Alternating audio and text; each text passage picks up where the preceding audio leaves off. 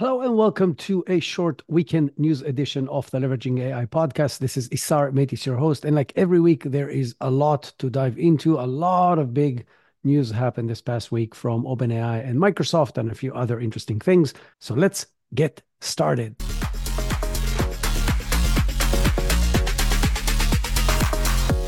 There were two interesting interviews with Sam Altman, the CEO of ChatGPT, this past uh, week or so. One of them, he was a guest on Bill Gates' new podcast, and they had a very interesting conversation about the future of AI and what's happening at OpenAI. If you haven't listened to it, it's definitely worth listening to. And the other interview was with Axios at the World Economic Forum in Davos. In these two interviews combined, he touched on several very important points that I would love to summarize for you. One is that obviously the company is fully focused on developing GPT-5.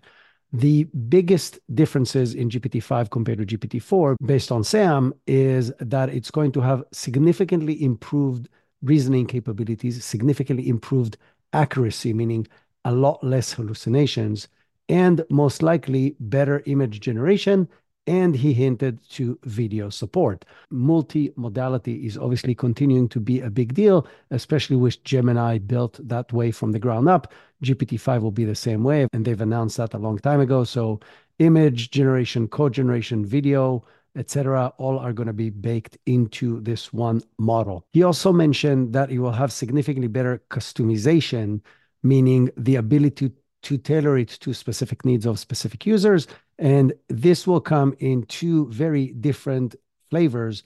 One is that they're saying it will adapt to the culture preferences of specific individuals. And as Sam said, this might make some people uncomfortable, meaning it may give different answers to different people based on their preferences. I understand the reason to do this because different cultures around the world view things very differently. I still think it's very problematic because there might be cases where the model will provide answers that may be quote unquote unacceptable in many cultures, but is acceptable in some cultures. And also, it will, in my eyes, increase polarization in our modern society instead of finding ways of bringing us together because it will highlight to each individual the things they believe in versus driving to some kind of a global unifying truth. The other aspect where ChatGPT will be customizable and will provide a lot more value is that it will connect to our day-to-day processes like personal data and emails and calendars, and will allow to provide us personal assistant, such as summarizing the most important things we need to do or our most important emails, etc. So the direction is very clear that GPT-5 and future AI models are going to move from just knowledge to taking actions on our behalf and actually assisting us on our day to day, both in our personal and professional lives. The last thing that he said is that GPT 5 is not expected in 2024. While we can never tell if that's really what's going to happen, at least that's the current expectation coming straight from Sam Altman. Last week, I told you that OpenAI announced a Teams level for ChatGPT. I gave you very basic information because it was not available, but the two most major differences between the GPT Plus and the Teams function is that the Teams function, first of all, is built for Teams, meaning there's an admin level that can assign different licenses with different capabilities to different people in the organization. But the most important aspect of the Teams level is that it does not train the model on the data that you provided. In other words, maybe the biggest pushback that people had in organizations to using ChatGPT was the fact that they don't want to give OpenAI access to their data. And now with the Teams level, you can do that by adding only $10 a month per person. I think that's a no brainer. And I think this will dramatically increase adoption across small and medium businesses and potentially even large businesses. But these will most likely go to the enterprise version that will provide them some additional benefits. Another thing that OpenAI announced is that they're putting together a team that will crowdsource governance ideas to its future models. Whether that's driven by the whole issue they had with leadership and the direction that they're taking end of last year, or by the quote unquote scary steps that they're making towards AGI internally that they're not sharing with everybody, they are asking the support of external research group or anybody who's interested to provide them inputs on how to have better governance on future models across the board. The group plans to run technical workshops where researchers from different sources can present proposals on how to better govern these future AI models. I think that's a great step in the right direction to provide more transparency and involvement and harness ideas from people outside of OpenAI on how to control the most advanced models that are being pushed out to the world today. Another interesting and positive announcement from OpenAI comes from the fact that they're going to have their first partnership with a university. Arizona State University, ASU, uh, is going to have full access to GPT Enterprise starting in February they will develop actual curriculums and an AI tutor for students across multiple subjects, especially in STEM, as well as avatars that are going to be called study buddies to help their students learn better, faster, and more personalized using ChatGPT capabilities. Since they're going to be using the enterprise level, the data security stays in place, meaning no personal information of students or people who are developing this, as well as university data, is going to be shared with OpenAI. I see this as a huge step in the right direction. I think artificial intelligence represents the most amazing opportunity for education in general in the world today. And it will allow us, hopefully, to go from teaching the same way we were teaching 40 years ago to the future where each person can learn in her or his own pace on specific subjects in the specific method that works best for them, whether it's through graphics, watching videos, tutorials, reading information, etc. The training can be customized per individual to drive them to the best, most effective learning possible. And I love the fact that OpenAI is taking this initiative, and I hope we'll see a lot more of that coming soon. And then trickling down to other layers of education, including high schools and middle schools, and before that as well. One last small but interesting piece of news from OpenAI is that they're quietly removed the ban from military usage of its AI tools. Right now, they're only remove the bans from defensive kind of AI applications, such as cybersecurity, while keeping in place the ban on weapon development and surveillance I think that's a very slippery slope, and I have zero doubt that it's actually going to happen. Whether it will come from OpenAI or other commercial sources, or the government through DARPA or any other development groups will develop its own AI models. There's no doubt in my mind that the future war will include a lot of AI capabilities. It already does today. It will just going to be in a much more advanced and sophisticated and hence scary level. And from OpenAI to their big partner, Microsoft, I told you last week that I was very surprised to see a research that's showing that despite the fact that Microsoft provides all of ChatGPT plus capabilities for free, it did not damage the installations and sales of OpenAI. And I told you that in the long run, I'll be very surprised if that's not going to change. Well, it changed. I don't know if Microsoft or OpenAI people are listening to this podcast and making decisions based on that. Obviously not. I'm just kidding. But they Microsoft just announced that they are launching a Copilot Pro level that's going to cost 20 bucks a month. And only there you will get all the most advanced capabilities from ChatGPT. The biggest differences between the free Copilot version and the paid Copilot version is that in the paid Copilot version, you're going to get access to GPT 4 Turbo, which is the most advanced model from OpenAI. You will get priority access to the latest AI models, including on top peak times, you will get faster performance on rendering images with DALL-E, what they call boosts. And most importantly, the Copilot capabilities in the Pro version will be integrated into Microsoft 365 apps that will help you draft documents, make presentations, analyze data, and so on. So, really, to make the best out of it within the Microsoft ecosystem, I assume most users will prefer to use the paid version versus the free version because it will give you significantly better results,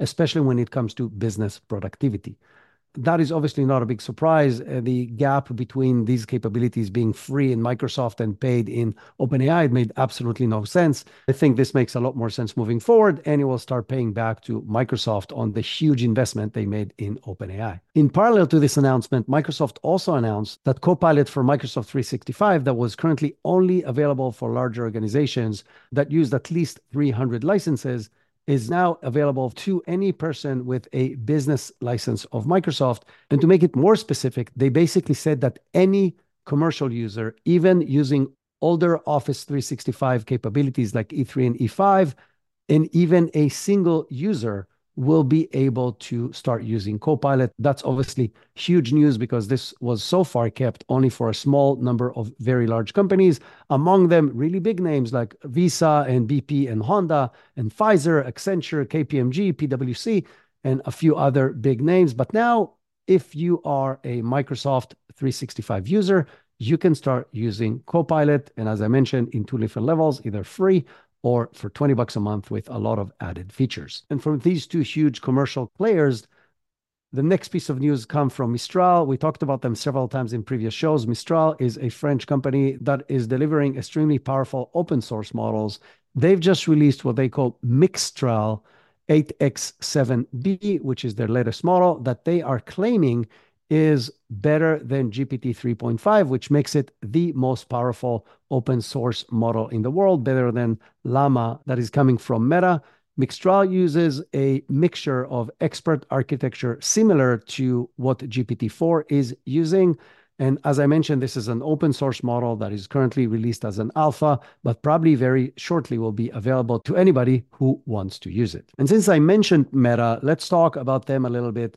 Mark Zuckerberg gave a very interesting statement this week stating that Meta's goal is to achieve AGI. They officially joined the race. They restructured their AI activities within Meta in order to achieve that. That announcement obviously is there to also help them attract top AI researchers that currently in Meta, he's claiming are making more than a million dollars a year. So knowing that it's not just a huge amount of money that they're going to make, but also the ambition to actually achieve AGI, hopefully will lure the right people in.